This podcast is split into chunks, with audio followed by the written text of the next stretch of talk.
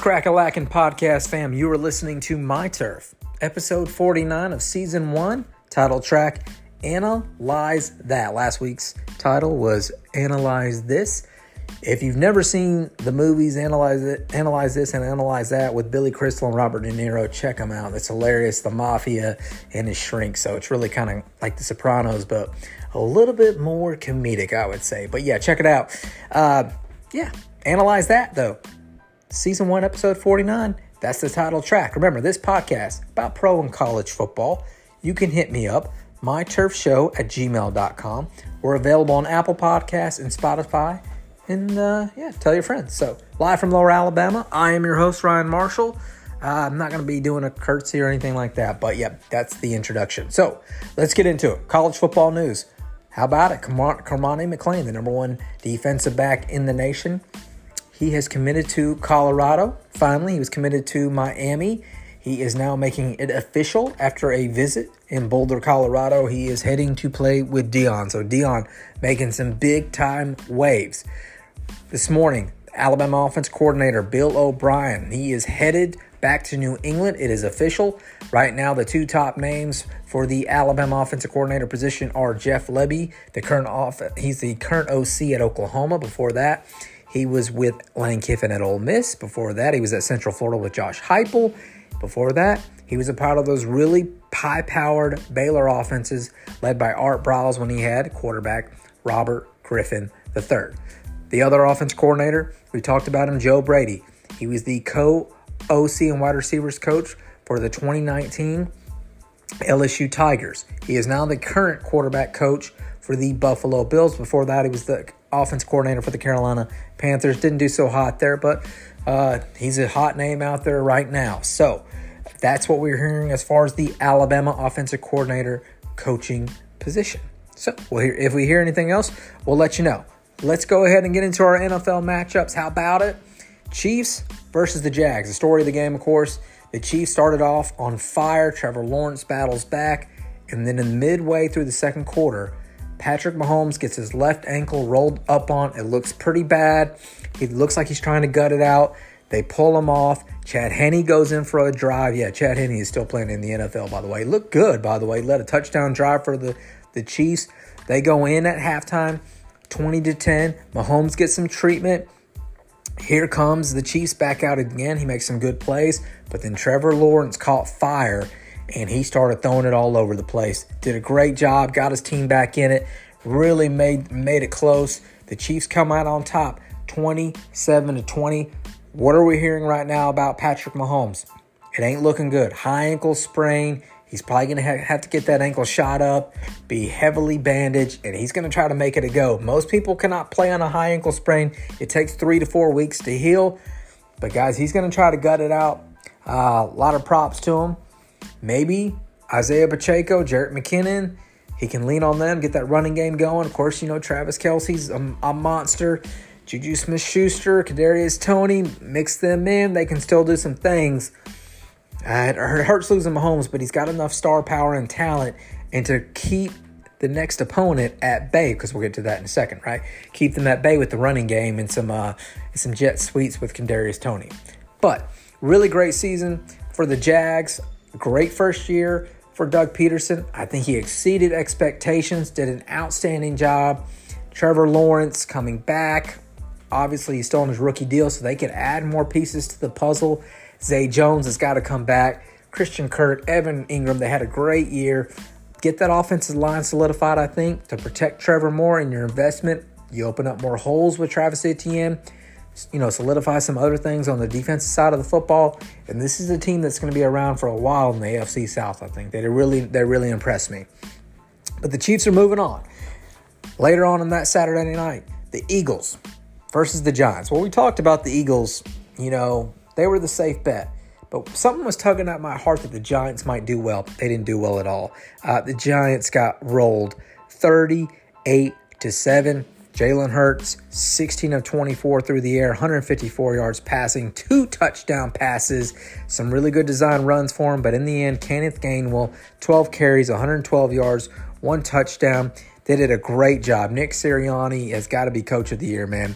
Uh, again, it was bad Daniel Jones for the Giants. He was sacked five times, though 15 to 27, 135 yards. Eagles just played dominant football on both sides of the ball. Uh, like, like in the movie Remember the Titans, they, uh, they left no doubt, no doubt about it. My worry, of course, was the Giants didn't have enough offensive weapons. You know, Richie James, uh, Darius Slayton at wide receiver, just not that great of guys. Saquon Barkley had nine carries for 61 yards. A lot of that was due to because, you know, the game script of them playing from behind the entire game. Was 28 to nothing at halftime. So, look, this is a really, really good Giants team, I feel like. They are going to work out a contract, a new contract with Daniel Jones and Saquon, hopefully hoping to bring them back. Maybe if they do something more in free agency. Remember, the Kenny Golladay deal has not worked out well at wide receiver. He's one of the highest paid guys out there. I think he got what five years, ninety million, and he hasn't paid, hasn't played any the last two years or earned any of that contract. Maybe they can get out of that. I don't know all the contract stipulations, but get away from that contract. Get some other guys in there to help Daniel Jones also solidify that offensive line. I know it's young, but you got to protect that investment. Defensive side, they got to do some different things as well, maybe on the back end with the secondary, but it's a good Giants team going forward. The Eagles complete on both sides of the ball. Jalen's arm, it looks good.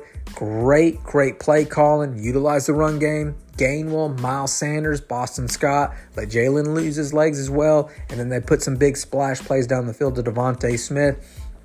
AJ Brown, not much of a factor in this game, but you know that's just uh, you know, the Giants are really trying to double team him a lot, but DeVonta Smith definitely did his thing. Dallas Carter also had a very nice day as well. So, plenty of weapons for the Eagles going forward. This is a very, very scary team. I did have a question from Matt out of Smith Station, Alabama. Ryan, what do you think has been the key to Jalen's development from last year to this year? You know, Matt, I really just feel like Nick Sirianni's just got a great scheme. Um, it really allows Jalen to have a lot of freedom. He's got him more comfortable as a pocket passer, but he gets him on the move. He keeps things moving, gives a lot of motion, like I talked, like I talked about. It's a really, really good offense where you've got to defend everything. You've got to guard the perimeter. You've got to, uh, you know, guard those crossers. You've got to guard everything. You can't just play deep either because DeVonta Smith and and AJ Brown, they can do a lot of stuff underneath and really hurt you, man, especially on those layered routes that are becoming very popular in the NFL. And one thing I did see though, I, I just want to say this is I don't know if, uh, to me it looks like it. Maybe I'm just being biased, but the play calling for Jalen looks very similar to how Lane Kiffin called plays from as a true freshman when he was SEC Offensive Player of the Year uh, at Alabama. So just go back, maybe check some tape and, and look into it a little bit. Jalen looks looks mighty co- comfortable. He's getting some one-on-one matchups, and he feels comfortable throwing it because he gets that matchup where his best wide receiver is isolated on a DB at times, using the leg with the design runs. It looks a lot like Lane did for him his freshman year. Just I'm just just just take a peek at it. All right, Sunday, Bengals, Bills. The Bills are my Super Bowl pick, right? They're gonna win it. No, no, no, no, no, no the Bengals 27 to 10 over the Bills. Who Dey? Yeah. I talked about this Bills team. I thought they were very complete on both sides of the football. They play that Leslie Frazier shell defense, do a great job. Milano and Trey Edmunds, the linebackers. Of course, you know you got Tre'Davious White, one of the best corners in the game. Poyer's one of the best safeties. Got a great front. You know, with Ed Oliver and of course Shaq Lawson. It didn't matter. I just threw all those names at you. The Bengals played better team defense. They were outstanding on offense. Burrow was efficient and he just executed, executed, executed. He did so much with his brain. Obviously, we know how accurate he is and how great his touch passing is. Of course, the Ja'Marr Chase, Tee Higgins, Tyler Boyd, but even getting Hayden Hurst involved. Great day for Joe Mixon. Remember, they had three offensive linemen hurt in this game. And guys, they didn't let that affect them one bit. They ran over the Bills defense and great play calling by Zac Taylor and the staff. Absolutely complete on both sides. I want to give this Bengals defense a lot of a lot of credit though. Josh Allen, he was ineffective. 25 42, 265 yards. He kept trying to play hero ball. Had one interception, zero, zero touchdown passes. Trying to play hero ball, put them all on his back. He didn't take what the defense gave him. He was trying to be aggressive. We talked about that catching up to him. It did in this game because that that Bengals defense. Mike Hilton playing nickelback, he was outstanding blitzing and in coverage did an outstanding job. Germaine Pratt, Logan Wilson, Sam Hubbard, Vonn Bell, DJ Reader, and Jessie Bates, they deserve so much credit. I could go on and on about that Bengals defense. Absolutely outstanding. You know, it really started off pretty quickly. Burrow scored two touchdowns in the first two drives, one to Ja'Marr Chase, and then another to tight end Hayden Hayden Hurst, and they never really let the Bills back in it. The Bills were in it, but like they weren't really in it. Like they were just kind of in in distance, but the Bengals had complete control. So so impressed by the Bengals. Right now, if you had to ask me, um, I would say the Bengals and the Eagles look like absolute monsters out there. But last week, the Bengals struggled with the Ravens. So it's kind of a week to week thing. And also, styles, familiarity with your opponent, that plays a lot into it. Let's go ahead and talk about the last matchup, though. Before I do, I don't want to get ahead of myself. The Bills in the offseason, there's some drama right now with wide receiver Stefon Diggs. I'm not saying he was acting like OBJ or Terrell Owens or anything like that, but he was definitely disappointed in the loss. I think he took it to heart that Josh Allen might have been trying to do too much. Look, he targeted Stefon Diggs. He had 10 targets. He still only had four receptions for like 34 yards, but uh, Gabe Davis had two drops, and a lot of that, of course, was, you know, Cam Taylor Britt had two nice breakups, but you got to make those contested catches in the biggest game. And uh, that was very crucial. So the Bills in the offseason, I think they need to fine tune some things for Josh Allen. Let him start, you know, don't be as aggressive. Take what the defense has given you. Not everything has to be you showing off that cannon. It's great. It's wonderful. That's why I thought you guys would win the Super Bowl. But in the end, it came back to bite you in the ass because you weren't as conservative as you needed to be in some big time moments. So, the Bills in the offseason, they're going to have to rework some contracts for some big time players, and I'm sure they'll get it right and be a, uh, a big time contender next year. Monday night, excuse me, Sunday night, 49ers and Cowboys. It was going to be all about could Brock Purdy look like a rookie finally?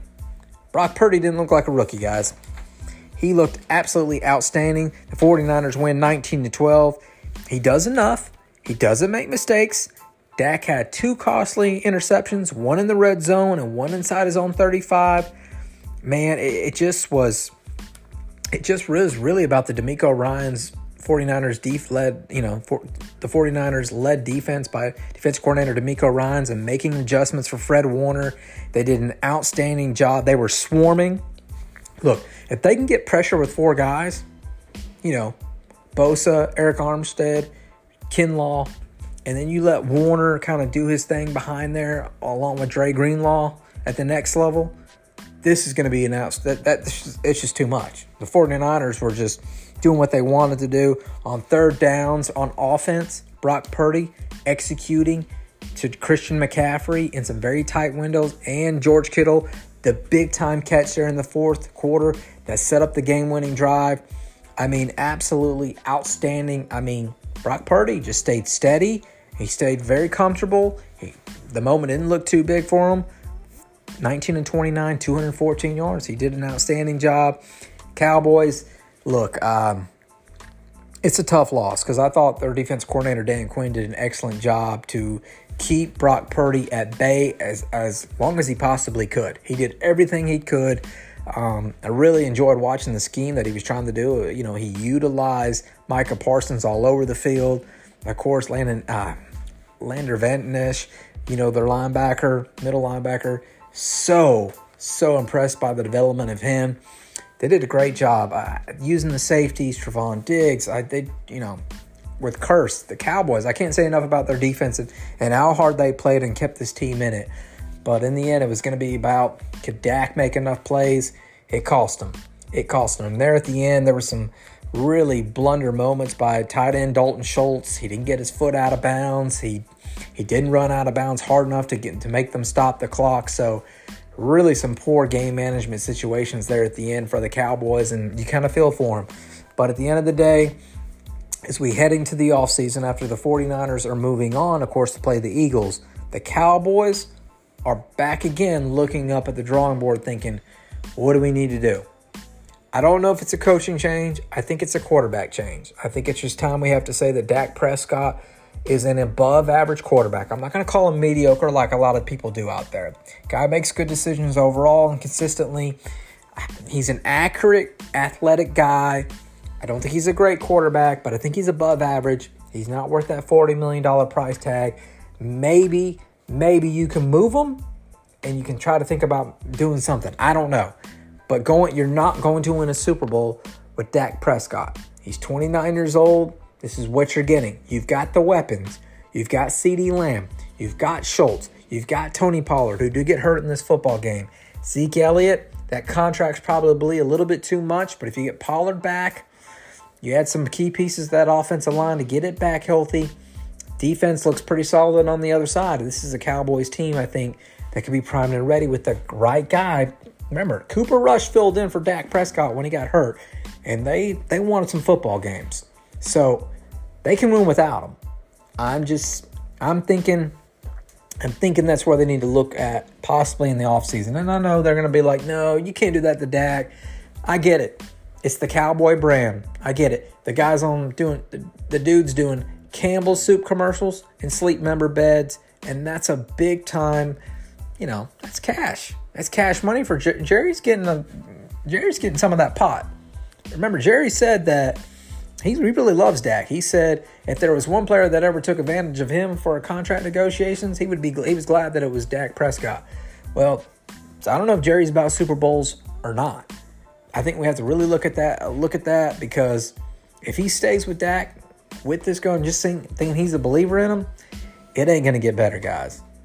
He's not capable of much more, is what I'm telling you. If you're a Cowboys fan, I'm sorry. Look, I've got to think about it myself with Aaron Rodgers. Can we get to that level with him playing like this? Same thing, guys. When you pay a quarterback that much money and they eat up that much cap, they better be playing damn superhuman. The hero ball that we talked about with Josh Allen, at least he's trying to go out there and do it and putting everything on the line. I can at least give that man uh, more respect than the other two. I'm just saying, don't put don't don't blame anybody. You're not making the dumb mistakes all the time. Uh, you're you're you're you've got that dog in you, and you're going out there and trying to prove it. I'm just saying that is the difference probably between Josh Allen, Dak, and them, and Dak and Aaron Rodgers right now, where they're not getting over that hump. It seems like in this point in Aaron's career, or Dak has never got over. So sorry if that upsets people, but that's just the way I see it, and that's how I'm calling it. Okay, let's take a pause for the calls, right? And uh, let's break down some AFC and NFC conference championship matchups here on season one, episode 49, title track. Analyze that. Be back in a second, folks.